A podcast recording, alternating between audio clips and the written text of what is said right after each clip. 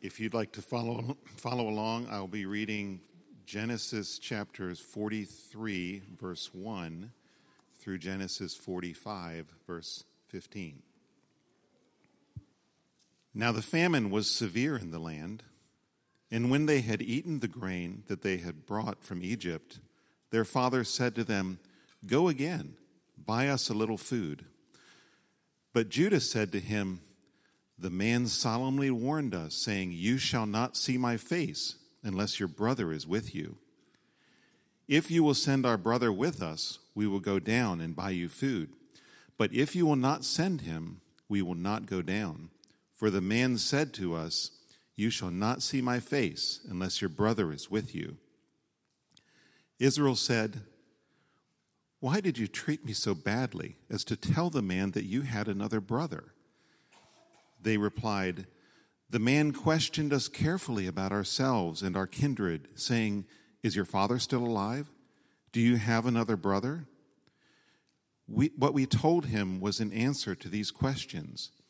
Could we in any way know that he would say, Bring your brother down? And Judah said to Israel his father, Send the boy with me, and we will arise and go, that we may live and not die, both we and you, and also our little ones. I will be a pledge of his safety. From my hand you shall require him. If I do not bring him back to you and set him before you, then let me bear the blame forever. If we had not delayed, we would now have returned twice. Their fa- then their father Israel said to them, If it must be so, then do this. Take some of the choice fruits of the land in your bags and carry a present down to the man a little balm and a little honey, gum, myrrh, pistachio nuts, and almonds. Take double the money with you. Carry back with you the money that was returned in the mouth of your sacks. Perhaps it was an oversight. Take also your brother and arise Go again to the man. May God Almighty grant you mercy before the man, and may he send back your other brother and Benjamin. And as for me, if I am bereaved of my children, I am bereaved. So the men took this present, and they took double the money with them and Benjamin. They arose and went down to Egypt and stood before Joseph. But when when Joseph saw Benjamin with them, he said to the steward of the house, Bring the men into the house and slaughter an animal and make ready, for the men are to dine with me at noon. The man did as Joseph told him and brought the men into Joseph's house. And the men were afraid because they were brought to Joseph's house, and they said, It is because of the money which was replaced in our sacks the first time that we are brought in so that he may assault us and make and fall upon us and make us servants and seize our, donkeys.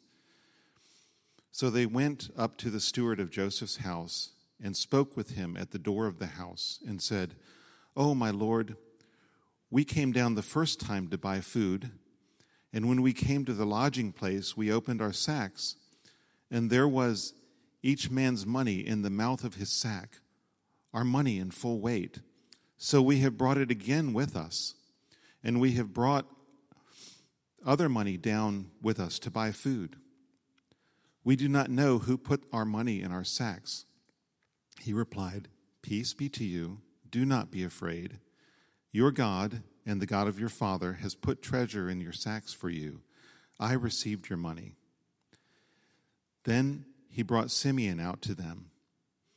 And when the man had brought the men into Joseph's house and given them water, and they had washed their feet. And when he had given their donkeys fodder, they prepared the present for Joseph's coming at noon, for they heard that they should eat bread there. When Joseph came home, they brought into the house to him the present that they had with them, and bowed down to him to the ground. And he inquired about their welfare and said, is your father well? The old man of whom you spoke, is he still alive? They said, Your servant, our father, is well. He is still alive. And they bowed their heads and prostrated themselves. And he lifted up his eyes and saw his brother Benjamin, his mother's son, and said, Is this your, your youngest brother of whom you spoke to me? God be gracious to you, my son. Then Joseph hurried out, for his compassion grew warm for his brother, and he sought a place to weep. And he entered his chamber and wept there. Then he washed his face and came out, and controlling himself, he said, Serve the food.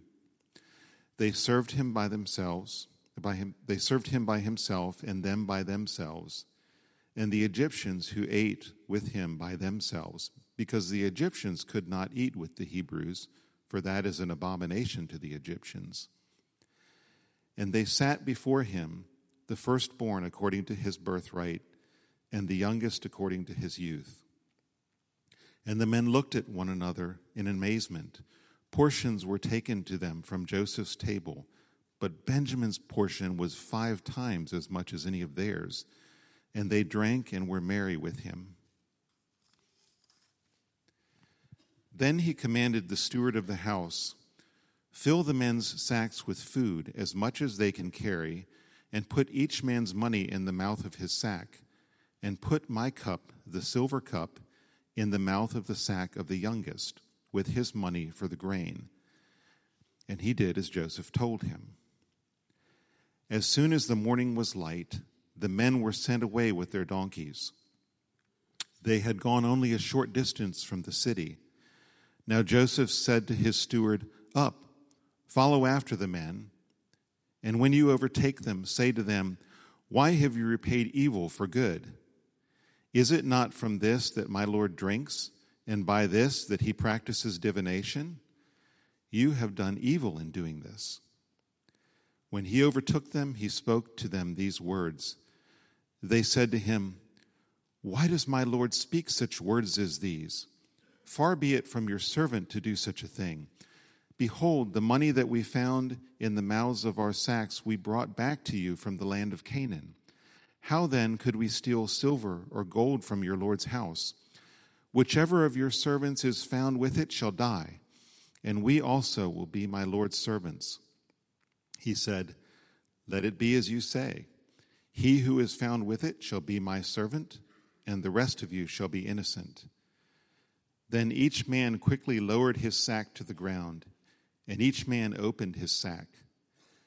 And he searched, beginning with the eldest and ending with the youngest and the cup was found in Benjamin's sack. Then they tore their clothes, and every man loaded his donkey, and they returned to the city.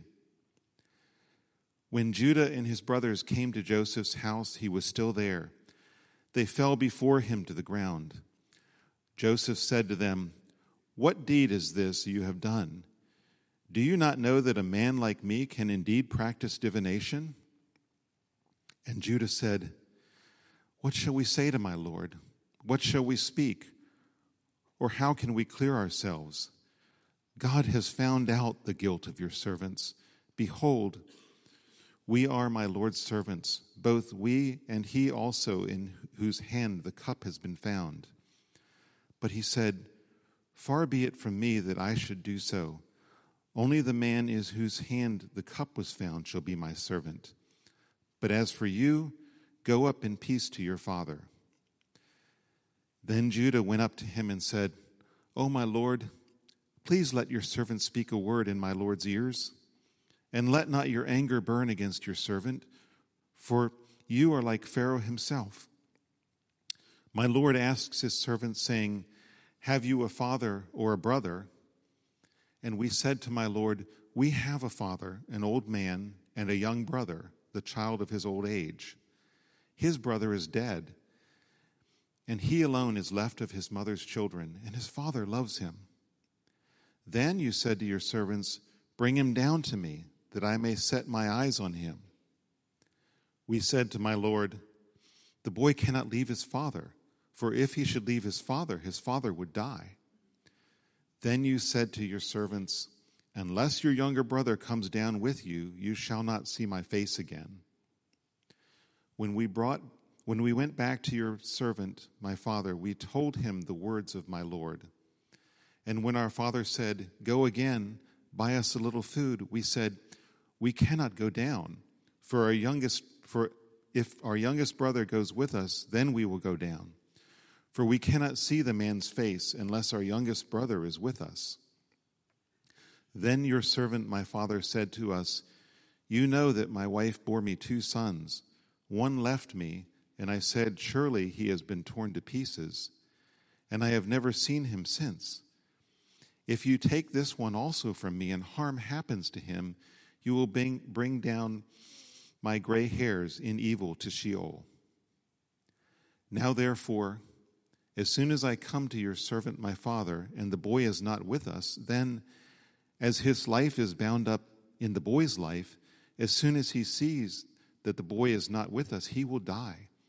And your servants will bring down the gray hairs of your servant our father with sorrow to Sheol. For your servant became a pledge of safety for the boy to my father, saying, If I do not bring him back to you, then I shall bear the blame before my father's before my father all my life. Now therefore, please let your servant remain instead of the boy as a servant to my lord, and let the boy go back with his brothers. For how can I go back to my father if the boy is not with me? I fear to see the evil that would find my father. Then Joseph could not control himself before all those who stood by him. He cried, Make everyone go out from me. So no one stayed with him when Joseph made himself known to his brothers. And he wept aloud, so that the Egyptians heard it, and the household of Pharaoh heard it. And Joseph said to his brothers, I am Joseph. Is my father still alive? But his brothers could not answer him for they were dismayed at his presence. So Joseph said to his brothers, Come near to me, please. And they came near, and he said, I am your brother Joseph, whom you sold into Egypt. And now do not be distressed or angry with yourselves because you sold me here. For God sent me before you to preserve life. For the famine has been in the land these two years and there are yet five years in which there will be neither plowing nor harvest. And God sent me before you to preserve for you a remnant on earth, and to keep alive for you many survivors. So it was not you who sent me here, but God. He made me a father to Pharaoh, and lord of all his house, and ruler over all the land of Egypt. Hurry and go up to my father and say to him, Thus says your son Joseph, God has made me Lord of all Egypt. Come down to me, do not tarry. You shall dwell in the land of Goshen, and you shall be near me, you and your children, and your children's children, and your flocks, your herds, and all that you have. There I will provide for you, for there are yet five years of famine to come so that you and your household and all that you have do not come to poverty. And now your eyes see, and the eyes of my brother Benjamin see, that it is my mouth that speaks to you. You must tell my father of all my honor in Egypt and of all that you have seen. Hurry and bring my father down here. Then he fell upon his brother Benjamin's neck and wept. And Benjamin wept upon his neck, and he kissed all his brothers and wept upon them. After that, his brothers talked with him. This ends the reading of God's holy word. I hope you brought lunch. If it takes 40 minutes just to read it, imagine preaching it. What a, what a rich text we are this morning. Uh, if you don't know me, my name is Josh, and I have the, the privilege to preach this amazing passage here this morning. The title of this passage uh, is The Sweet Providence of Famine. Now, the title is a shocking title, it's almost a scandalous title. And the reason is that it's synonymous to, if I would say, the sweet providence of bankruptcy, or the sweet providence of broken relationships, or the sweet providence of unemployment, or the sweet providence of cancer. And it just feels wrong to hear those words. And if you hear the sweet providence of famine and it does not sound the same harshness as the sweet providence of cancer, it's probably because we don't understand famine very well. We think of famine as a lack of food for a little bit. It's, it's like when the bakery is out of your favorite muffin for a week. But that, my friends, that's not famine, and we will see that Jacob and his sons, with all their people in Canaan and Egypt and the whole region, remember that what they ate and what they depended on was their produce. They had no Walmart and no Kroger. They couldn't go down and buy a leg of lamb and a bread. They had to eat what they produced the crop that they grew, the fruit that, that was, was on the trees, and the, the, the um, meat of the livestock that they, they had. And if for seven years there is drought, and there is no crop, and there is no fruit, and there is no livestock, then this is not like your muffin is not there. Then they are faced with famine, which results in death.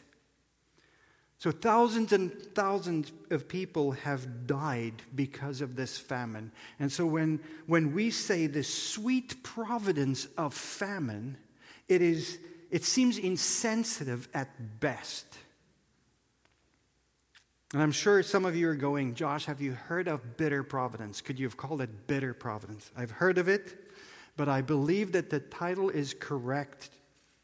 And I believe that because I think that this text this morning will show us that God sovereignly causes and uses trials and suffering, like famine, to lead his people to repentance so that we may receive forgiveness and reconciliation.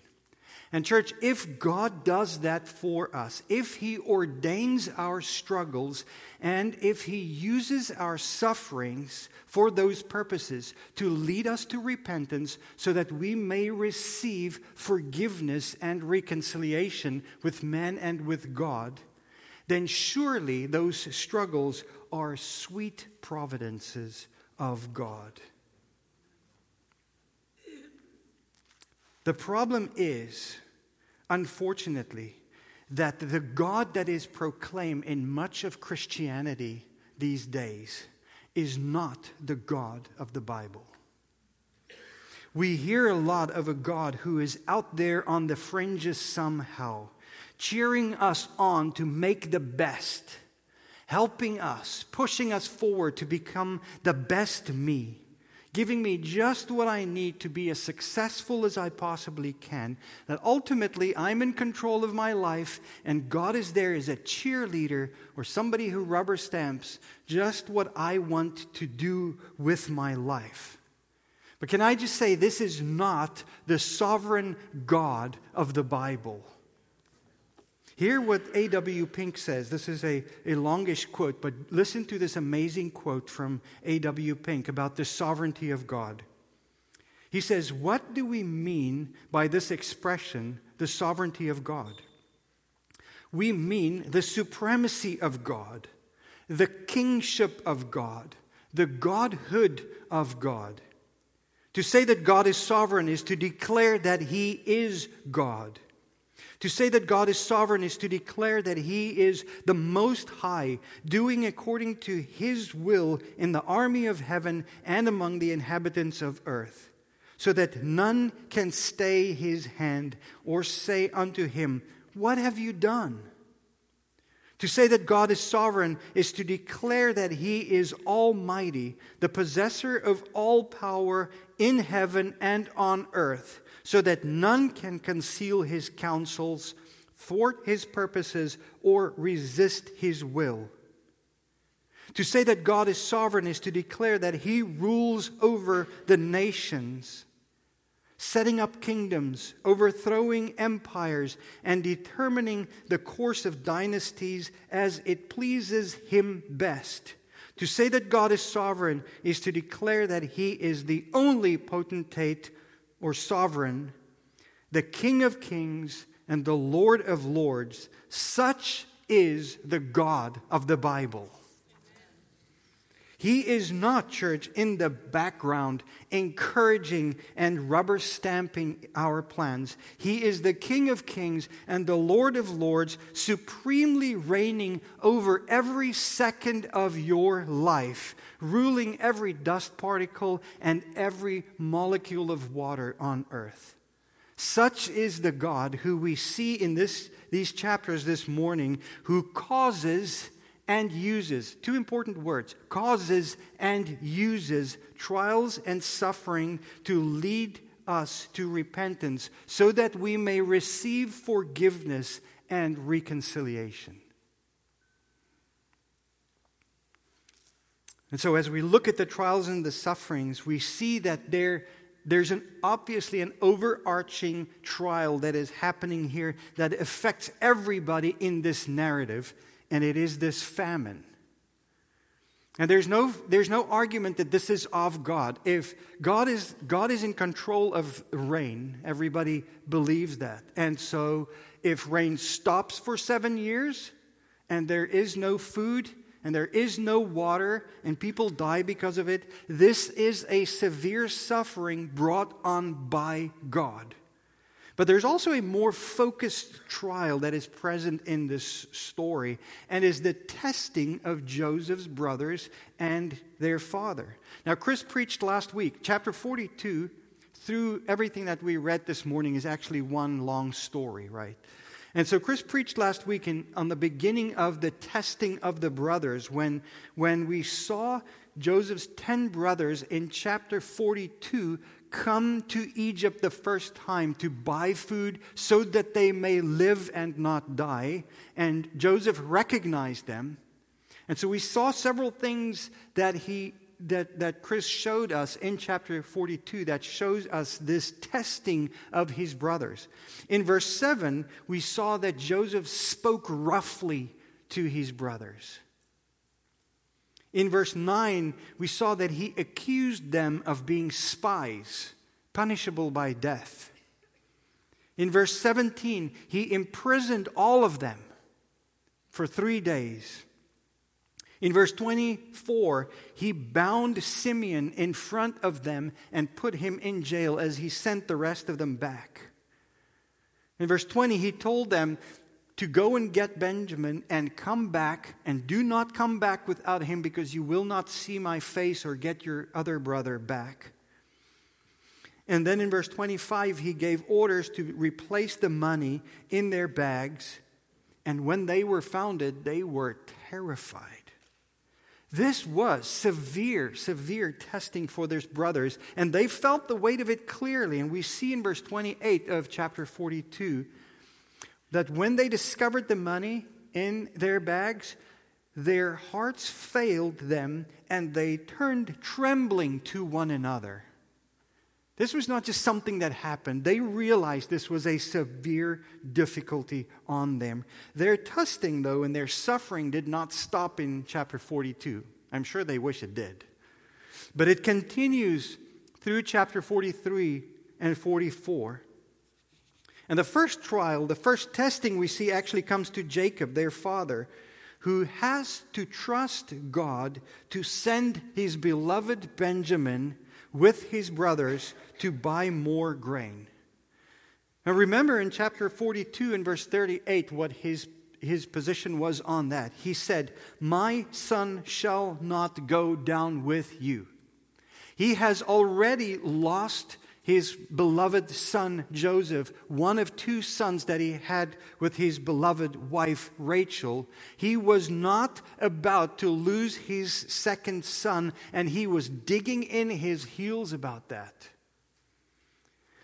But the severity of this famine, their desperate need for food, which we saw is from God, and the fact that Simeon was held up in Egypt And the adamant plea from the brothers, especially Judah, who rose as the leader among them, saying that they will not go down there without Benjamin because the man in Egypt said we, he, we, they will not see his face without Benjamin. All of that pressure eventually got Jacob to the place where he says, Take the boy and go. He had to trust God in the midst of his trial and get to the place where he can say, And as, as, as for me, if I'm bereaved of my children, I am bereaved. He is saying, I will trust this to the Lord. I will not trust myself. And we can see that God caused and used these severe circumstances to, to force Jacob, in a sense, to help Jacob to trust him with Benjamin's safety rather than trusting himself with the protection of his son. And then we see the testing of the brothers continued. It starts in chapter 43 and verse 29, if you want to look there with me. Have your Bibles open, and as I'm, I'm going to ref, reflect, this is a long passage, so I may just tell you the verses and you can just look in your Bible with me. Chapter 43 and verse 29 when Joseph met his brothers and he saw Benjamin, he spoke a blessing, but he only spoke that blessing over Benjamin. God be gracious to you, my son. And then in chapter 43, verse 34, when they sat down to eat with Joseph, and portions of food was taken from Joseph's table and distributed to the brothers, whom he already arranged in age. Uh oh, something's up. The portions that were taken to Benjamin was five times bigger than all the rest of the brothers. And then in chapter 44 and verse 1, Joseph gave that order to take his special cup, place it in Benjamin's bag, and let them go. And then woke up his servant and go like overtake them, search them, and then bring them back here. And obviously they found that cup in Benjamin's bag. Again, a serious, serious crime. Now, friends, Joseph's test of his brothers was carefully crafted. He obviously was singling Benjamin out by speaking a blessing over him only and giving him much more food. He was making Benjamin look special in front of his brothers, like he himself was special to his father when he was young. And by putting the cup in Benjamin's bag, he gave his brothers every opportunity in the world to do what they did to him. Let's turn our backs on the special one.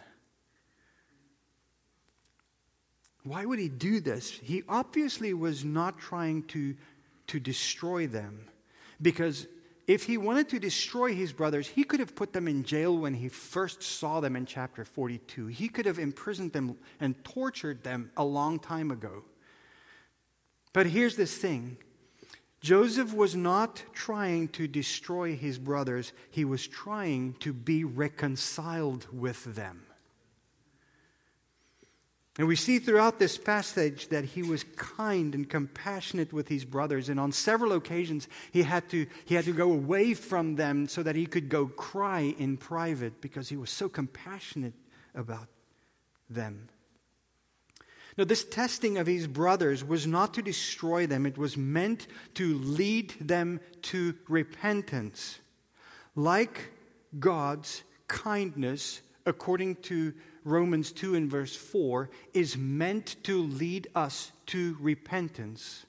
His trials of his brothers, his testing of his brothers, was meant to lead them to repentance. He wanted to see whether there was, there was any change in his brothers. Were they still the old men who, when one of the brothers seemed special, would turn on him in a second? They could have done that right there. Sorry, buddy, this cup was found in, in, in your possession, Benjamin. You're going to just have to stay here. We're going to have to go tell dad. Sorry, dad. Or has God been working in them?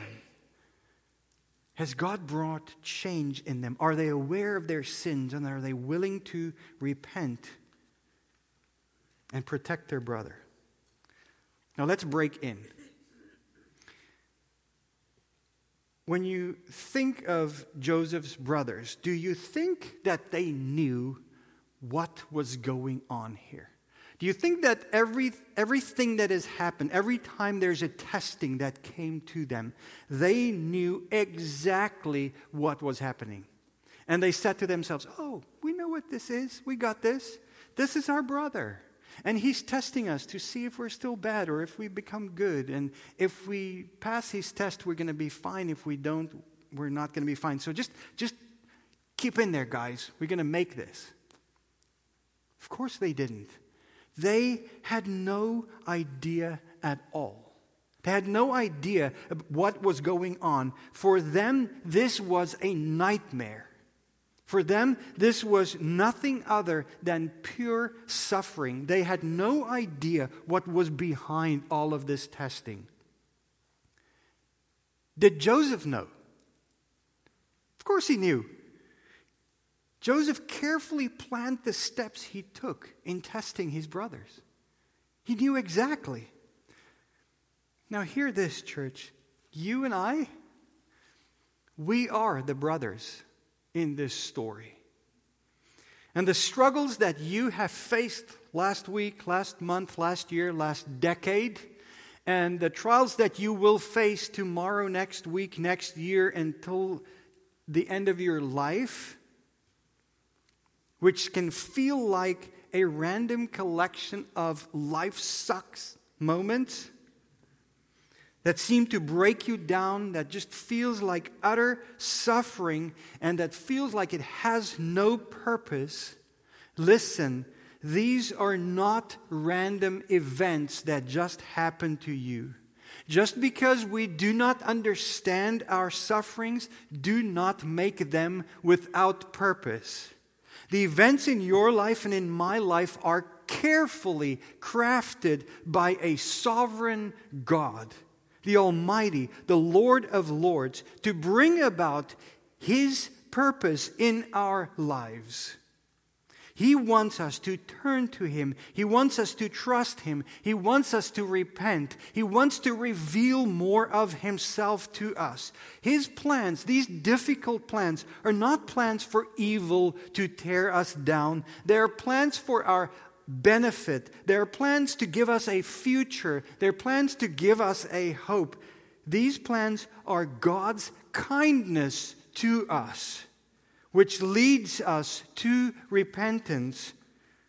They are God's sweet providences, although they may not feel sweet. They are God's sweet providences in our lives. Joseph's brothers had no idea about the reason for their trials. Just like you and I have no idea for the reason behind our everyday trials. But know this behind their trials and behind your trials, there is a providential God who works all things for the good for those who love him.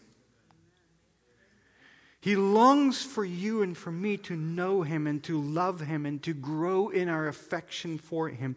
And he will carefully craft trials to guide us, to open our eyes, and to lead us to repentance before Him.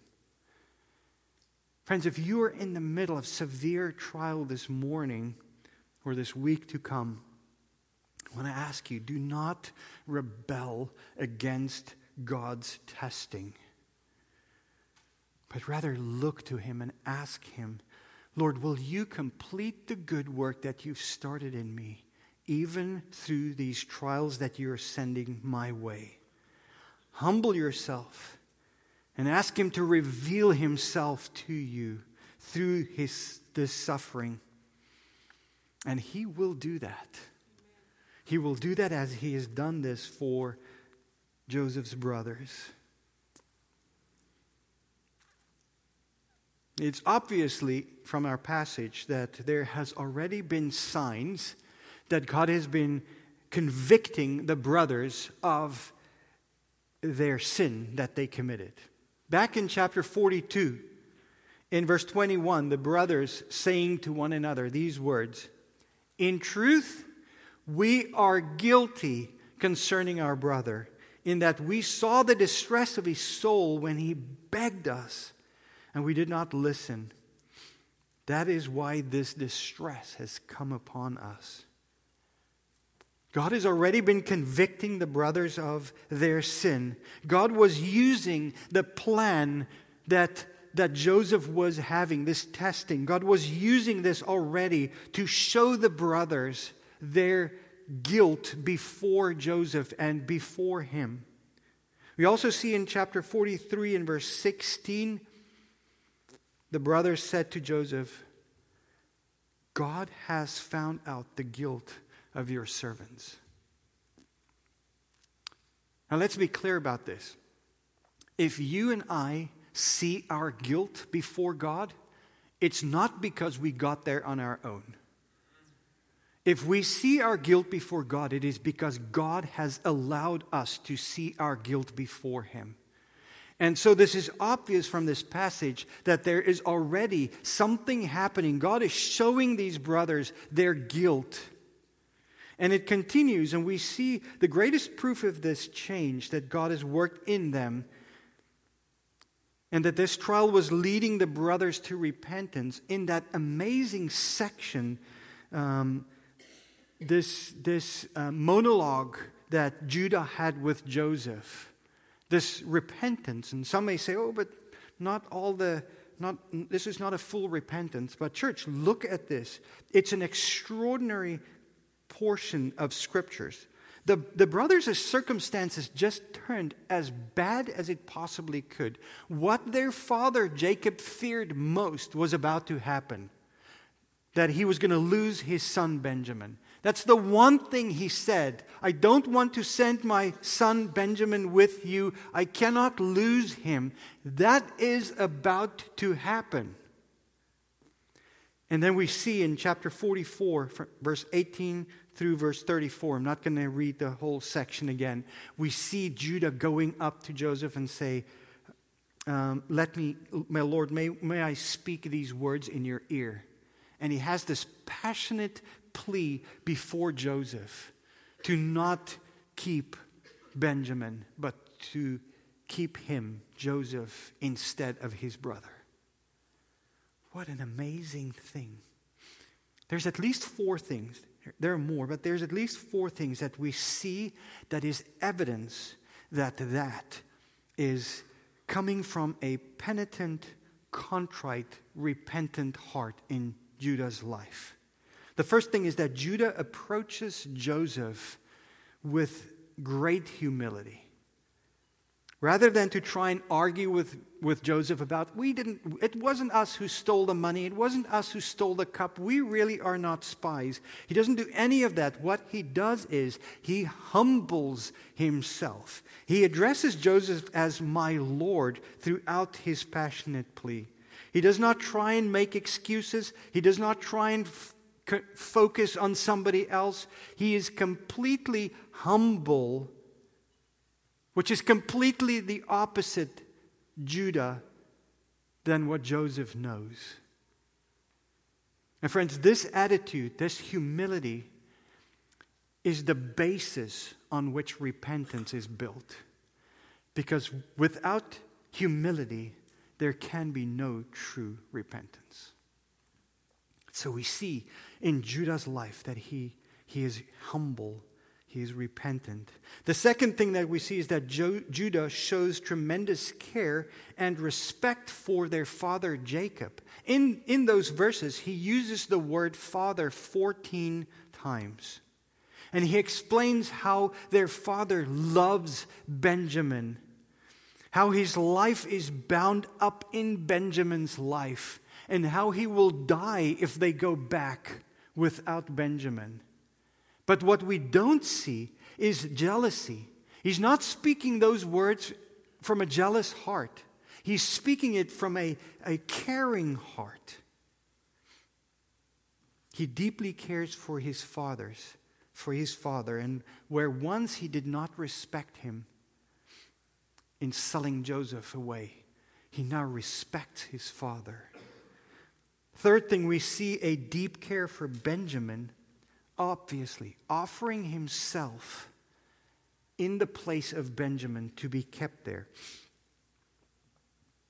Again, this is completely a different Judah than what we saw in chapter 37, verse 27, who, who made the suggestions to his brothers Come, let us sell him to the Ishmaelites.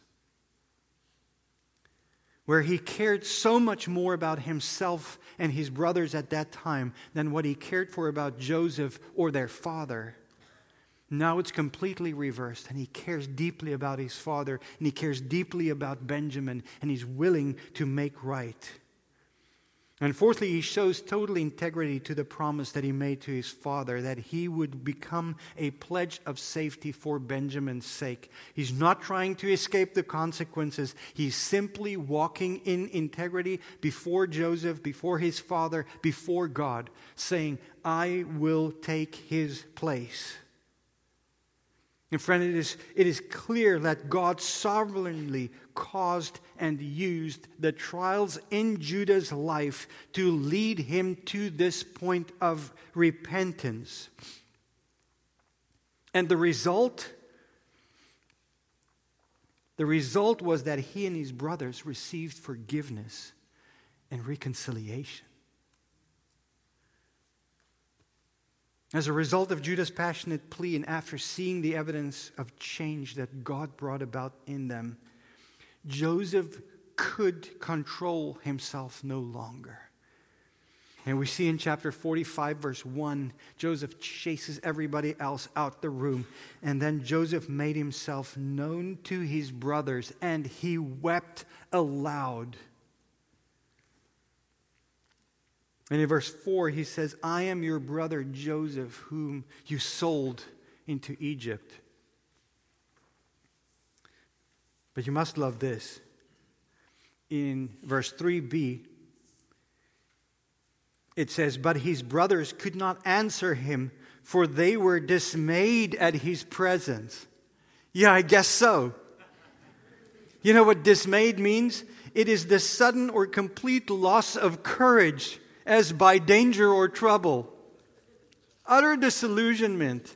Yeah, I guess so. I guess if I sold my brother into slavery, lied about it for 20 years, and he's now the most powerful man in Egypt and is accusing me of all kinds of crimes, and he reveals himself to me, I, I guess dismayed, really subtle word, would be my feeling also. Maybe sick to the stomach or or um, panic stricken or terrified would be, it's, it, it's still subtle words. Can you imagine the thoughts of these brothers? Oh my word, what is he going to do with us? Surely he's going to punish us. Surely he's going to put us in prison. Surely this is bad for us. If there's one thing the brothers did not expect, I'm sure, and they did not deserve, it was forgiveness. They sold their young brother into slavery and they lied about it for 20 years. They deserved every bit of Joseph's wrath at that moment. And you can just imagine their thoughts. We've been found out.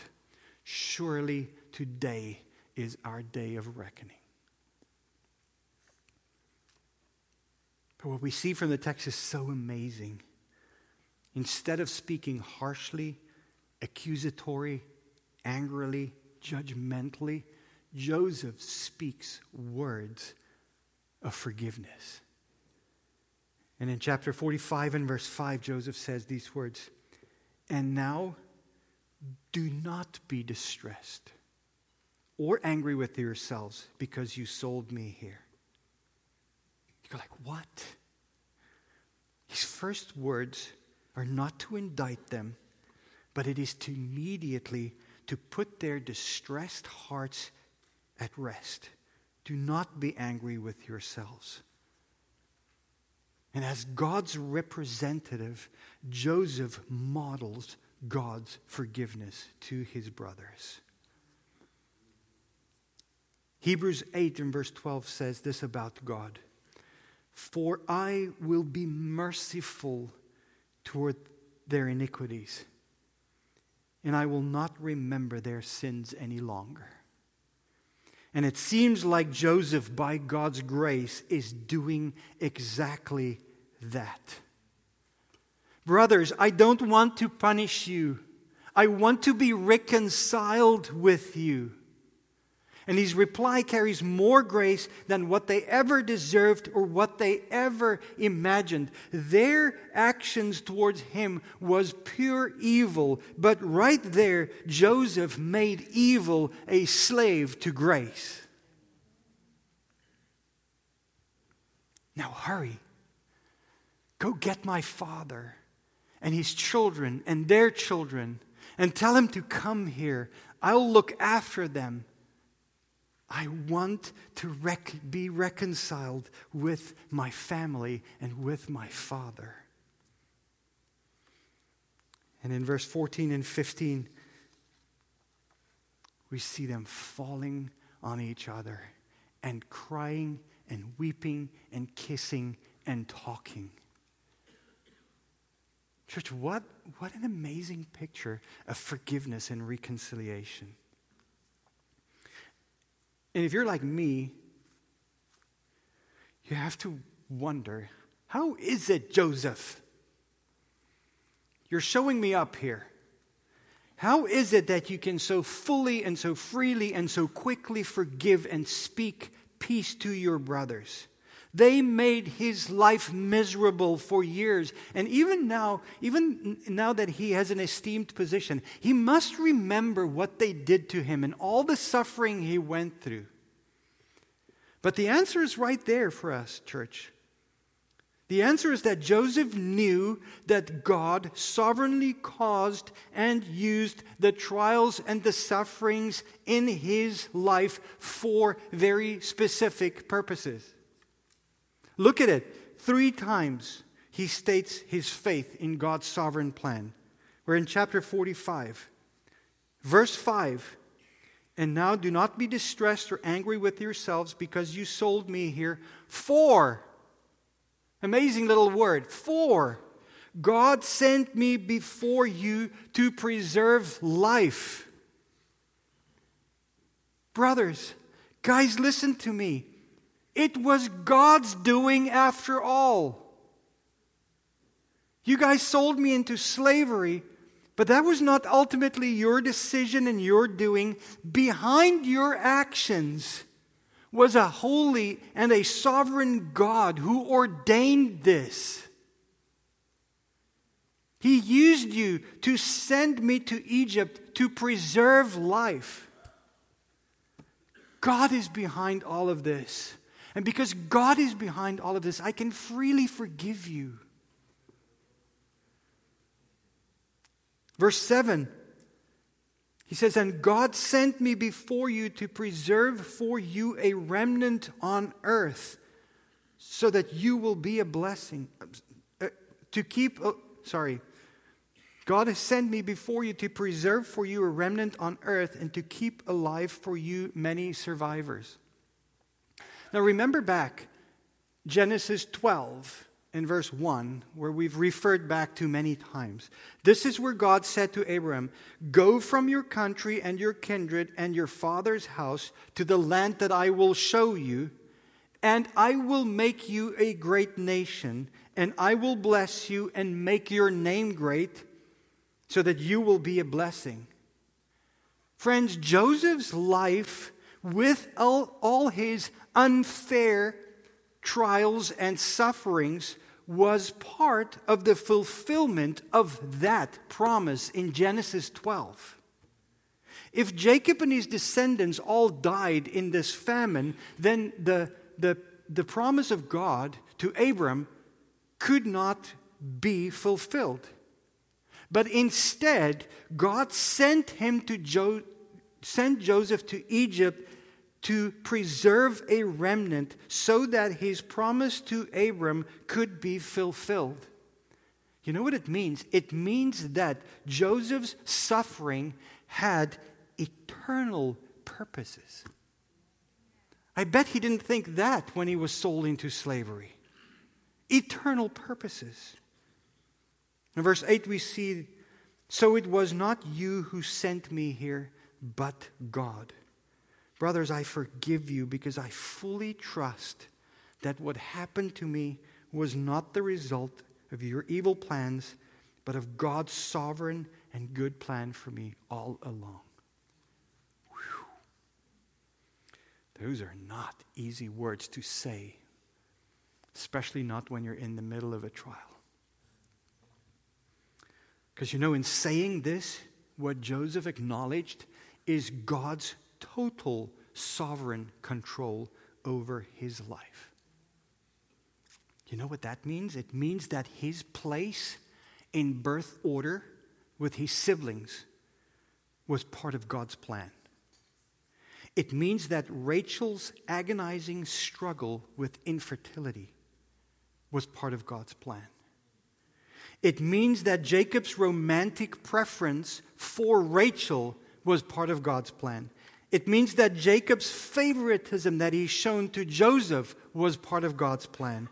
It shows that Joseph's prophetic dreams were part of God's plan. His brothers' jealousy, his brothers' evil works against him, his brothers' 20 year lie about him, the existence of an evil slave trade at the time, Joseph's favor with Potiphar, Potiphar's wife's dishonesty, the particular prison that Joseph was sent to, the cupbearer failing to remember Joseph for two years, the famine, the threat of starvation that brought them to such a terrible fear that Jacob sent his son to Egypt, all of that, all of that was under God's control, is what he is saying.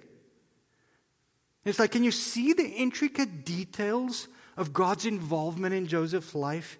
Can you see this elaborate plan of God to bring about his purposes in Joseph's life? Listen, church, it is no less so than for any of us. The details of your life, all of it, are not hidden from God, but it is orchestrated and ruled over by God. Your struggles, your, your trials, your misfortunes, along with your successes and your blessings and your joys, are all similarly part of God's elaborate plan for your life to bring about His purposes in your life. These all are His sweet providences for us.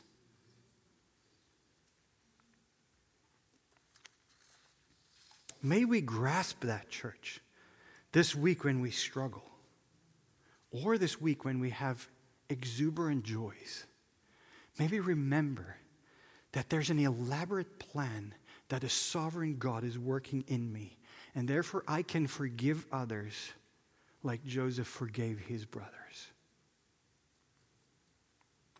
I said, earlier that we are like the brothers in the story because our trials are not without purpose. But there's at least one more way that we are like the brothers. And that is that just as they did not deserve to receive forgiveness from Joseph or reconciliation to Joseph because of their sin against Joseph, in the same way, friends, you and I do not deserve forgiveness from God or reconciliation to God because of our sin against God. But you know, the good news is that just as they freely received forgiveness from Joseph, forgiveness is also freely offered to you and me. Ephesians 2 in verse 1 says this And you were dead in your trespasses and sins. Friends, our sins have us dead before God. There is nothing good in us, there's no redemptive qualities in us. When we stand before God on our merit, we are dead. But Ephesians 2 goes on from verse 4, and it says, But God, being rich in mercy, because of the great love with which He loved us, even when we are dead in our trespasses, made us alive together with Christ. By grace you have been saved and raised up with him and seated us with him in heavenly places in Christ Jesus. Sounds like reconciliation? So that in the coming ages he might show the immeasurable riches of his grace in kindness to us in Christ Jesus. Boom. Drop the mic. Jesus Christ came, church to earth to live the perfect life, to die on a cross for our sins, so that if we repent of our sins, He could freely forgive us and reconcile us to the Father, just like Joseph did for his brothers. To just like Joseph made evil a slave to grace by freely forgiving his brothers, in a similar yet way more profound way, God made evil a permanent slave to grace on the cross, where Jesus Christ gave his life as a ransom for many. And so I have to ask you this morning have you repented? of your sins before God? Have you turned away from living to yourself and your own purposes and have you started living for God? Does your life bear the fruit of someone who has repented and living for God? If not, hear this morning a clear call. There is a call for you to repent of your sins before God. Just like there was a call for Joseph's brothers. If you do not bow your knee, if you do not repent of your sins and ask forgiveness from God, then one day you will stand before the judgment throne of God guilty. And your fate will be everlasting death and everlasting separation from God. This is no small matter, church. But if you repent of your sins and you ask for forgiveness and you trust in Jesus' salvation work on the cross, then one day when you stand before the throne of God, you will stand there on Christ's righteousness and you will be counted innocent. And you will have everlasting life and everlasting reconciled union with God. Church, may God sovereignly cause and use trials and suffering to lead you and me to repentance so that we may receive forgiveness and reconciliation from Him. Amen.